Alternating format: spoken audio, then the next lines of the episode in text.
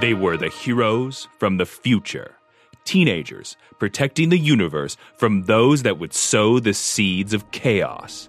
Each had unique powers and abilities, and though they often had their differences, they came together to save the day as the Legion of Superheroes.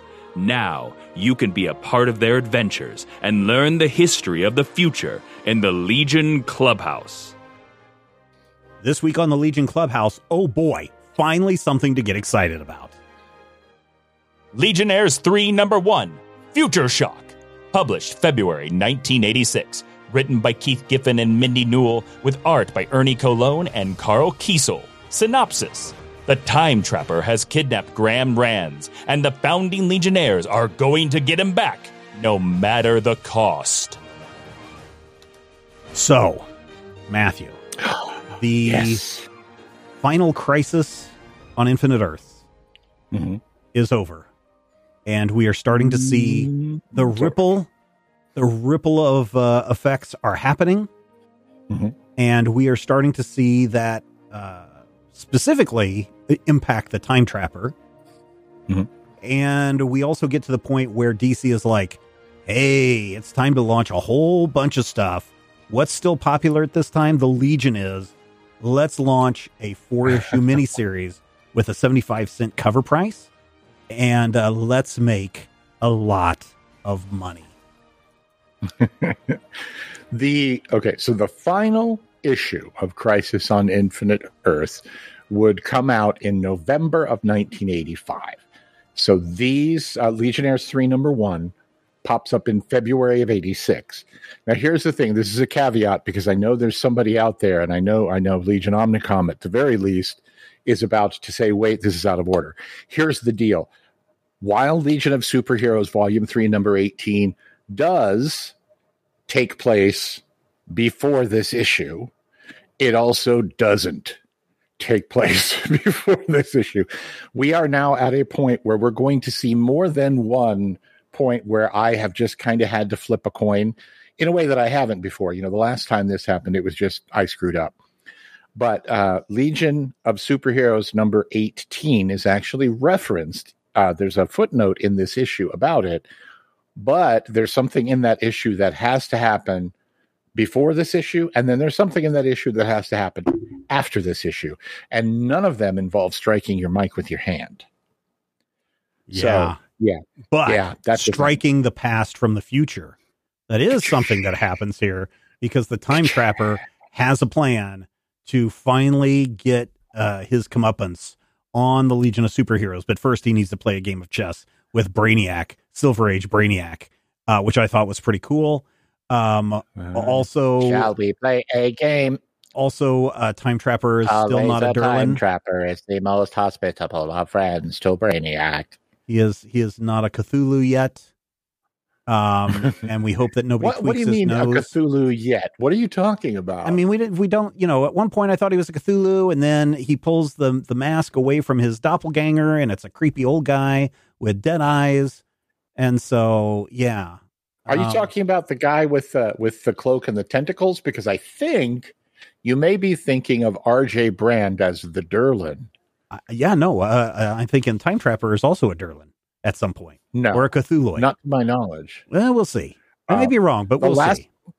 It's possible. The last time trapper that we saw, and the time trapper that we see, uh, spoilers, murdered here, is the controller, and the controller was the one who kidnapped uh, Garth and Ayla on their wedding day. Yeah. Or not Garth and Ayla. Sorry, Garth and Imra. Ayla is Garth's twin sister. I mean, you know, it's the future. Maybe they're a little bit mo- more open minded. No, you, know, you I- know. Uh, yeah, no. So this is. Open-minded. I mean, they are from another planet. We can't. We can't judge their other cultures. That's true. That we cannot say that Winath is not like the interplanetary version of I don't know Kentucky. So this, so here's the thing. This is a four issue miniseries that really feels like DC figured out. Oh, we need to play up on the success of the Legion specifically because, um, you know, we're trying to regrow the company. We're right, we're right around the end middle of crisis, and uh, we can Mhm. start bringing some of this stuff in, and we can start uh, not only updating the characters, but we can start updating the books and making them a little bit more. I don't know. I don't know what to say, but interesting. That's the only thing I can say is everything that we've read over the last, I don't know, six, 10, 15 episodes has just been eh, some good, some bad. But these two is, uh, uh, issues just rock, in my opinion. And if I were to go to a store and I were to see Legionnaires 3, number one, and this was my mm-hmm. first introduction to the Legion of Superheroes, number one, I wouldn't completely understand it. I mean, they do do some flashback stuff in here, but I yeah. would be hooked on just the drama that's going on in the pages of this comic.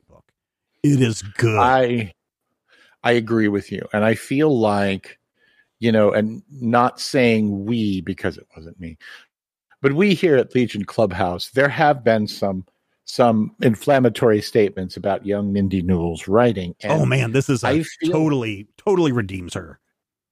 Oh, this is yeah, and this one I feel like there's a lot of Mindy Newell in here because yes, it is co-written by Mindy and Giff, but uh, so you may remember the thing about Keith Giffen is that Keith Giffen really likes to bounce ideas off of his his co-writers. Yeah, yeah. His, so people he's working with. My understanding is Giffen is the plotter, and Mindy is credited as writing all of the dialogue. Yes, and Mindy kills it. Yeah, no, it's because, good. The, there's not oh. the the uh, the my big complaint before was it's like uh so much snarkiness, so much clickishness that she was writing Cruelty. in, yeah, and just this, flat out meanness. Yeah, and this there's not a hint of that in here. There's some gentle ribbing, yeah. there's some fun, there's some evil, there's some people that are getting blown up. Um, but uh, yeah, I think in this, if you were to show me this uh, mm-hmm. before you showed me any other Mindy Newell and then showed me the previous stuff, I'd be like, nah, this isn't the same writer. But this is definitely a writer that yeah. I think has improved with age. And oh man, I loved both of these issues.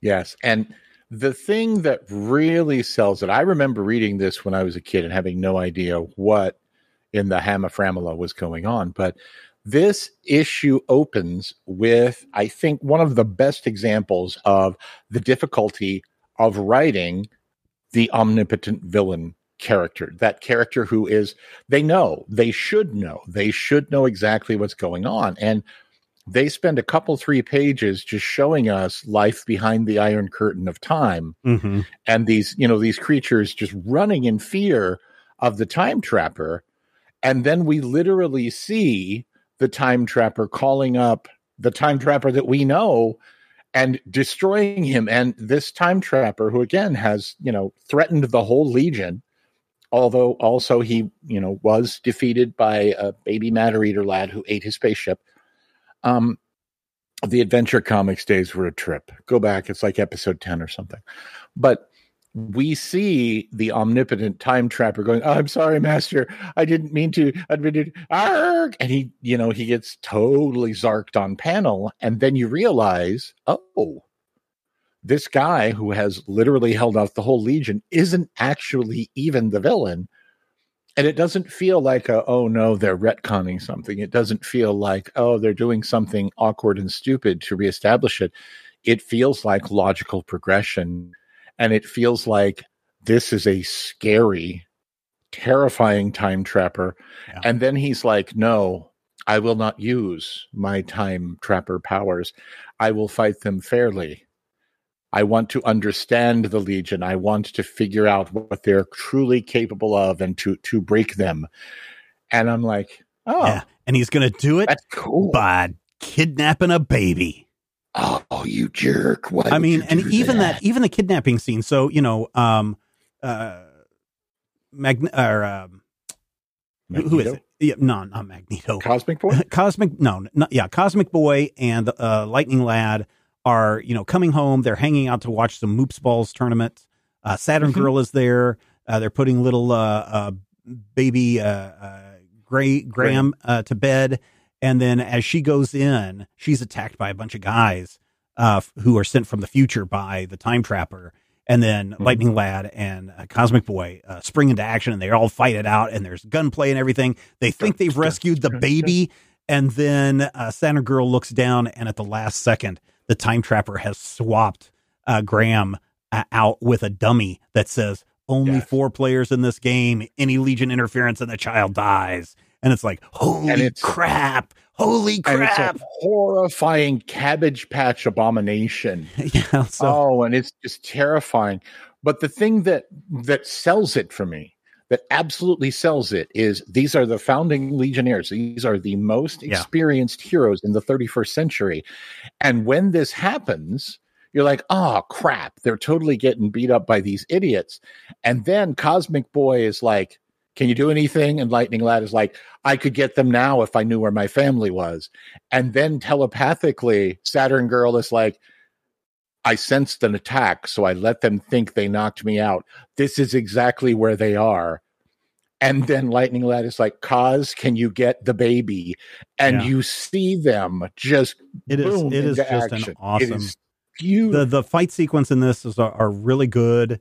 Uh, the Mhm. the dialogue is really good. The plotting is really good. It is it is planned out uh, from the very Yes. beginning. You mentioned Cabbage, Cabbage Patch Kids. Cabbage Patch Kids were introduced in 1982. That's when the prototype came out. Uh, 1983, they were introduced at the um, New York uh, City Toy Fair. They hit Mhm. their peak sales in 1984, and by 1985, the Cabbage Patch Kids were everywhere. So Mhm. that does not surprise me that this thing kind of looks like a Cabbage Patch Kid. terrifying cabbage patch. Oh, dee doo darday. So I got to tell you though, it is so so scary. That kid gave me nightmares. Remember, I read this when I was 14 years old. That kid, that baby, gave me nightmares. yeah, yeah, and Graym will then do you that get to the end of the yeah. You but you get to that point where so we find out that the baby is gone, and it's a nine panel grid, and I want you to keep that in mind, ladies and gentlemen. When I say the phrase nine panel grid, keep that in mind. That's going to come up again over the next few years. Uh, by 1990, I think you'll hear what I'm saying, but it's such a perfect sequence because you see Imra realizing her son is gone. You see Lightning Lad embracing his wife. You see Cosmic Boy looking like, oh my God, what happened? You see Lightning Lad's face, and he is just enraged. Yeah, yeah. It is so, so beautiful. And the final issue, this big splash page of, oh, the time trapper holding the baby.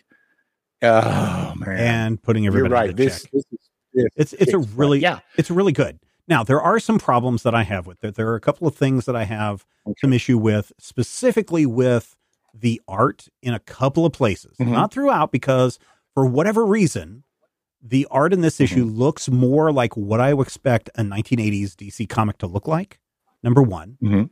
Uh, number two, it feels, even though Dark Knight uh, Returns has not come out yet, it feels Mhm. like a lot of the art, or at, l- uh, at least the inking, is inspired by uh, Klaus Janson, who did the inking on um, um, The Dark Knight. Mhm. And Well, before Dark Knight, you got to remember that Yeah, he was doing Klaus Dare- and Frank Miller did. Um, Daredevil, oh, what was the name? Swamp no, Thing. they did a book for DC. Um, called They were gonna do Swamp I Thing. believe. Oh yeah, yeah, yeah, yeah. They did Ronin for for DC Comics, and it was Klaus Janson over um, Flibbity Bibbity Boo, and it looked like The Dark Knight Returns, which Yeah, I yeah. think is really kind of cool. And I know it's er- Ernie Colón and uh, Karl Kesel Mhm. doing doing the art duties here, uh, but it just so much of it reminds me of Dark Knight style, uh, and Mhm. and it could just be you know the shading and everything has influenced everybody, but even um, the Time Trapper's little thing Otak reminds me of Mhm. Abner from. Uh, the Dark Knight Returns, the the guy that makes little wind up creepy Cabbage Patch kids that fly around and kill everybody. You can definitely see it. I mean, I don't know if that's it, it. I feel like it may be some sort of industry influence that's kind of you know bringing this is this is coming to the point where the Bronze Age is really kind of coming to a head. Well, hopefully, We're going to be well, we're going to be out of the Bronze Age of comics pretty soon. I want to say I can't remember if it goes to 1990. well, I think but- it's basically when Dark Knight Returns comes out. but we end of the yeah, we're at a point here where you know they're all of the comics especially the you know the dc comics from the big two are trying to go adult not like scary bloody sexy sexy adult but they're trying to do something Yeah. mature Yeah. and this issue pulls it off. And Yeah. I think the thing that is most fascinating to me, to steal your your catchphrase, is we see Saturn Girl crying because her son is gone, but it doesn't feel like an oh, here is this hysterical woman. right. This is literally three characters who you know are now at a point where they don't know what to do. They think their ch- you know their child, their godchild, is missing Mhm. and it's three different responses. Kaz is kind of a stoic, oh my God, what do we do now? She's sad. Garth is angry. And I really like that balance where you get to see that adult response. If somebody stole my kid, first I would cry, then I would unleash my lightning powers, and everyone, you know, within a 50 yard radius of that person would die horribly. Yeah. Uh, going Uh, back to going back to um, the art, the stuff specifically that I don't like is Mhm. on the uh, one splash page where the time trapper is standing in the center and he's kind of here are all the highlights about uh, Garth and the sub panel that has the wedding of the two is just weird because everybody is super elongated and it's just it's just not right. It's not natural and it looks horribly bad. Uh, the other one, the other panel that is really weird is let me see if I can find it really quick. Is oh no, I can't find it. Um, it's the it's one where she is screaming. Yes, that Uh, it's the page- when it's the page before. retelling. Yeah, yeah, Yeah, the they're retelling. retelling the origin of the Legion, and you see Imra doing the, and it's Richie Rich's mom face where it's Yeah, very yeah. stretchy. Yeah, it's it's Yeah. really it's really That's- bad. Those That's are the only two. Thing. That's th- those Right. are the only two things that I really had a problem with with the art in this is because it's just like okay, that's not natural, but everything else is fine. Those are the only two problems with the art that I had in this particular issue. Mhm. Uh, everything else, I was just like, literally from I think the the moment that we get to the Moops Ball stuff. When Cosmic Mhm. Boy and Lightning Lad are goofing around with each other as they're checking out of the, the deli, um, Yes. I was just like, this is a great issue. This is like, this is what, this is the Legion stuff that I want to read. Um, and it makes me sad that we're only getting four issues of this. Oh, I'm sure there's more Legion coming. I'm, I'm sure there is. And we'll talk about, uh, issue number two in just one moment.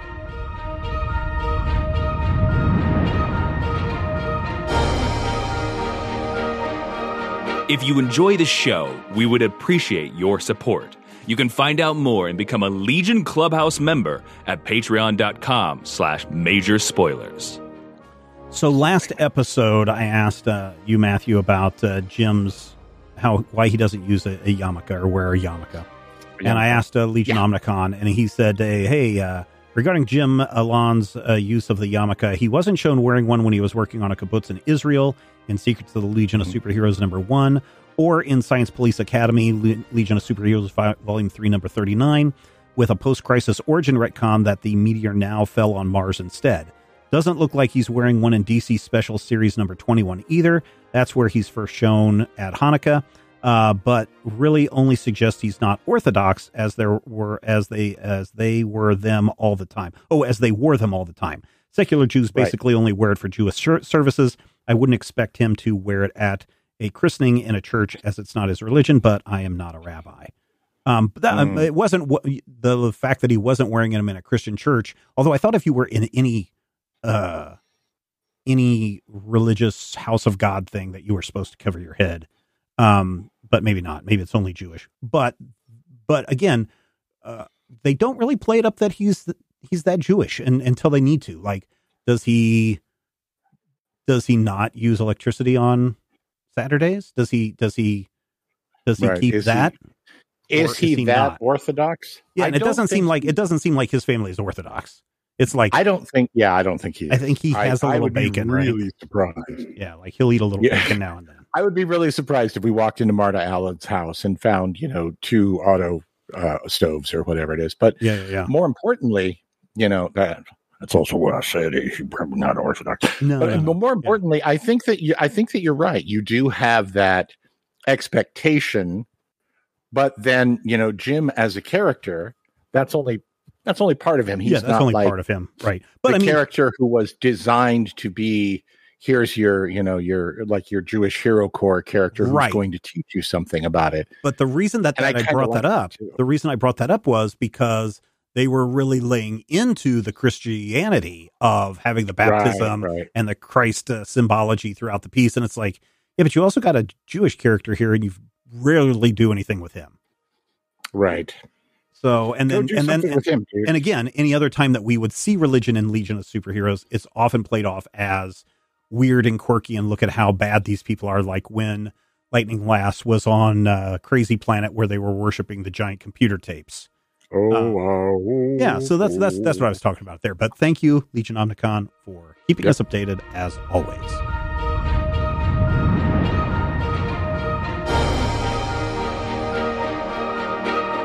Legionnaires 3 Number 2 From Hell to Eternity. Published March 1986. Written by Keith Giffen and Mindy Newell with art by Ernie Colón and Karl Kesel. Synopsis Everything the Legionnaires know about the Time Trapper is wrong. And the Ranzz family may pay the price. All right, issue two just continues on with this because now they know that they need to go after the time trapper because they figured it out, Mhm.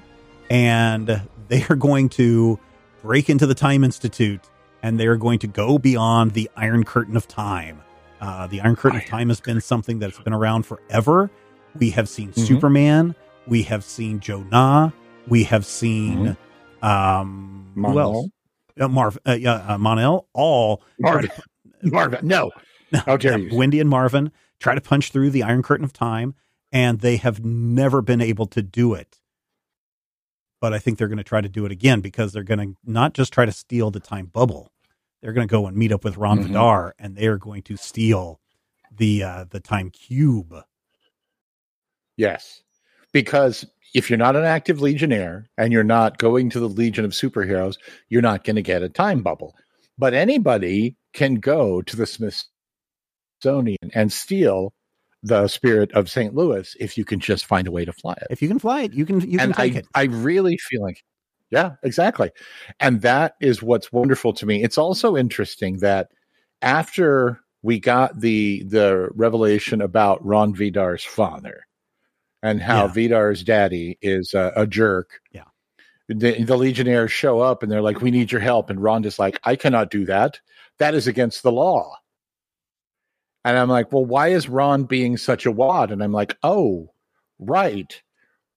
Ron's father was literally a universal, a universo Yeah. criminal." Yeah, and it's it's it's really cool to see first of all i don't think he's ever had personality other than you know dressing like little lord fauntleroy. Hmm rond vidar is basically just a haircut. So having him say to you know the founding legionnaires nope not going to help you. This is a politics thing. This is a, you know a, Honestly, a, a law thing. I had can't they- help you. had they still been Legion members, I think he probably would have. Mhm. had they still been legion members i feel like they wouldn't have asked Right. I feel like it would be one of those situations where Element Lad would have bulled in, and you know Chief Zendak would have been like, "All right, give him the give him the bubble." yeah, yeah, yeah. But you, it is it's neat. Yeah. What do you think of uh, Blok's redesign here? Bob, uh, do you mean the walking poop emoji? I don't care for it. I actually kind of I do of not like. I actually kind of No. dig it. I, I the only thing that I I don't like about it is it feels more like putty than stone. Um, Mhm. but the the bulkishness, the homunculus kind of look that we get in, in Yeah. this, I I really like that kind of vibe that Blok gives off.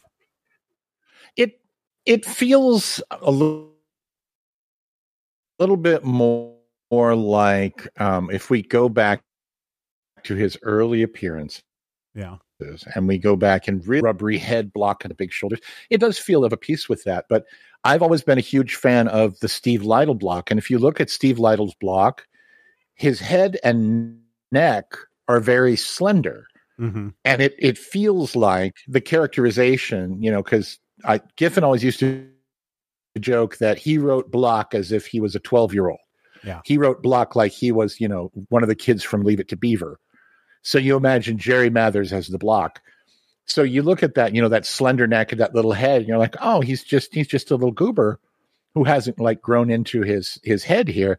This feels more like, you know, a, a Ben Grimm kind of look, which don't get me wrong, it's great on Ben Grimm. It just doesn't feel very Blok to me. Mm. But Ernie Colón's Lightning Lass is Yeah, it looks great. adorable. Yeah, it looks great. So cute. Her costume looks good.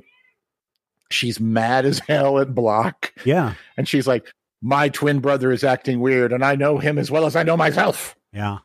Uh, Uh, once again, we, we talk about Winath as, you know, the so there's some the really Alabama cool there's some really cool shenanigans as Lightning Lad and Saturn Girl have to dodge their friends, dodge their family, dodge their you know whoever's that are going on.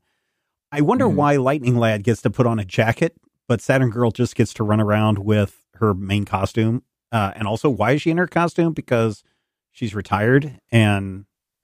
uh, They're all in their costumes. They're all retired.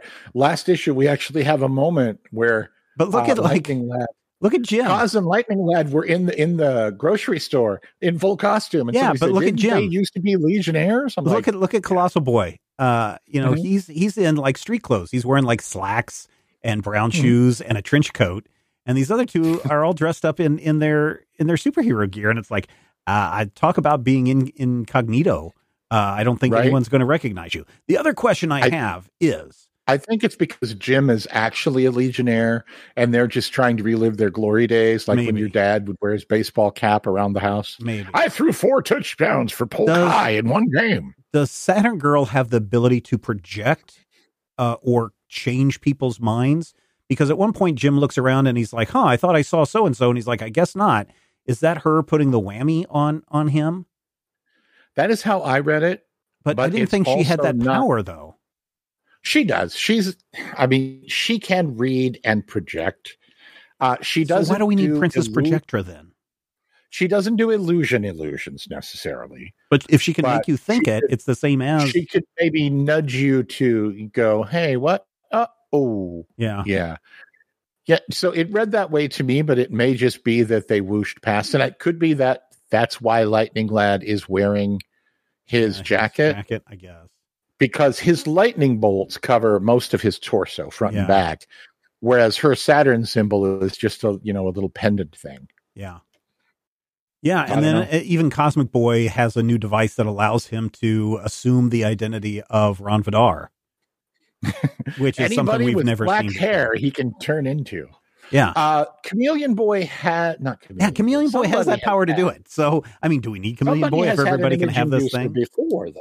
I don't. I mean, I don't remember, but maybe, maybe so. I swear they have. But I mean, it's like, well, if we can have image inducers, why do we need Chameleon Boy? Well, because Chameleon Boy can change his shape, not just his face. Eh, I mean, uh, Cosmic Boy changes his whole costume and everything.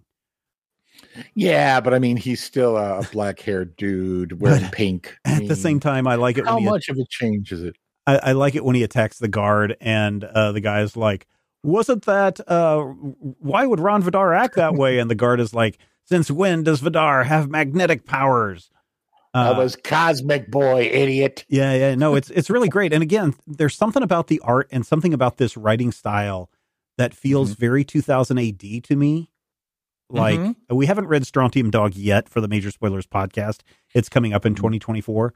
But just the design of, I guess these science police guys just feels, just Mm-hmm. Kinda feels like Dredd. it's not not quite Judge Dredd, but definitely Strontium Dogs and 2000 AD influenced in in my Oh, oh yeah, my mind. absolutely. And remember, Strontium Dog, 2000 AD, all of those those books, right about this time is when creators like Kev O'Neill and Pat Mills, your Grant Morrisons, you know, Mhm. your your um the original artist, your Al- Alan Moores, uh, all of the guys who have been in Britain just kicking butt are starting to make their way to the US. And a lot of them are coming straight to DC because DC is like, get that Alan Moore kid over here. yeah. But yeah, I definitely see that. And I also see it in just that action sequence where they're they're like in the museum and people are wandering around and things are Mhm. happening. Wait, I'm an authority figure.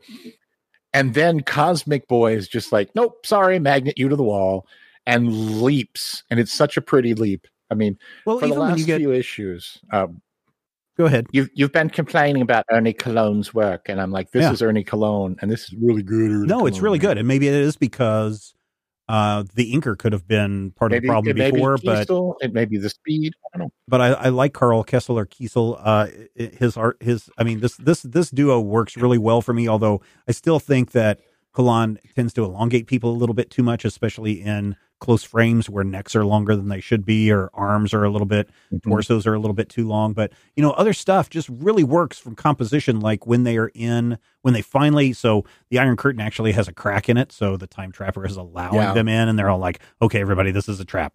They get inside, Yeah. and there's all these guards on the other side of the wall. And Lightning Lad is like, "Well, I bet this place has got electricity, Pilgrim, and that means electric lines are running through here." Waha! And he goes, "Watch this!" And then he like zaps everybody through in the whole corridor because he's lighting up the electric lines that run under the floor. And it's great. It- The action is great in this. The coloring is great. Yeah. The composition is great. The the moment where they realize that these guards are really human bombs and they're also filled with gas and they get taken down by the time trapper. All this stuff Yes. is just so good from top to bottom.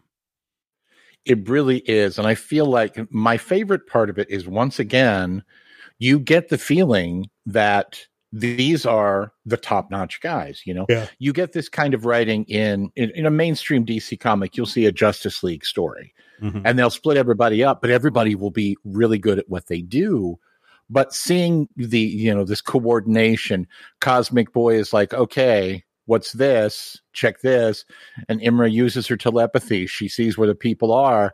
And Garth is like, all right, there's definitely some conductiveness in the floor. I'm going to use this conduit. I'm going to run conduit and just nukes them without even coming around the corner. It's so neat to see these three being experienced, being powerful, being comfortable together, and thinking, oh, right, they're not 14 anymore or 57 or however old you are when you're a teenager. Yeah, in the I, don't know. There's just something about the art and everything here that just is just so Yeah. different from what we've seen in the previous stuff, and the storytelling is so different from what we've seen in the previous stuff. Uh, Kev- Karen Berger is the um, is the editor on this, uh, Mhm. as she has been for um, for a while uh, for for Legion stuff. This just feels like the book has finally figured out what it wants to be, and it's Yeah. not even the Legion book. Although the nice thing is we do get a Legionnaires title spin-off uh, in the future. And so maybe this is, is is the impetus or the the thing that caused that uh, to happen. I, I think this is definitely something that led to that. And I think that that experiment for a year when we had, you know, the the deluxe Mando book and then we had the the Dan Jurgens uh, B team. I don't mean that as cruel as that. No, sounded. but that's That what they are. sounding Really catty. But yeah, you do have that kind of. We had that experiment of two stories, no waiting, and Mm-hmm. you know during that time frame it really kind of felt like you'd see three or four legionnaires so you'd have brainiac and dawnstar with a little bit of wildfire and if you weren't reading both books you wouldn't feel like you knew the whole legion so when we get to your favorite era of comics when everything has a numbered yellow triangle on the cover Yeah, the right This way to do it. really this is this is where that starts this is like the the backdoor pilot for that because Mhm. we've taken three legionnaires and broken them off in a legion story that's just about them but we keep seeing you know ayla's over here doing this or yeah, Blok is being like oh my name's Blok and again we get just an incredible final full page splash and it's just the time trapper sitting and watching the sound run out Yep. like It's good. it's good. Oh. Here's the other thing that is is somewhat interesting to note on this is that uh, the previous issues that we we read of just Legion of Superheroes, uh, the last 2 Mhm. specifically, uh, 17 was a dollar fifty issue, 16 was a dollar twenty five. These 4 issues all have a 75 cent cover price, which is weird because these stories I think are actually better than than what we're getting for the buck 25 stuff.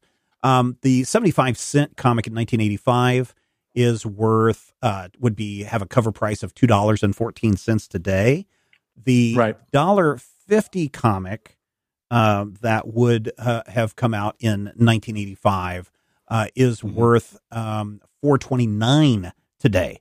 So, uh, one of the things that people don't realize is that that 429 is very close to 499 even though i complain that 499 is too much to pay for a comic book it probably right. wouldn't my, my thinking is it probably would not have been that big of a deal had it not dropped jumped from like a dollar ninety nine to two ninety nine to three ninety nine to suddenly four ninety nine and five ninety nine. Right.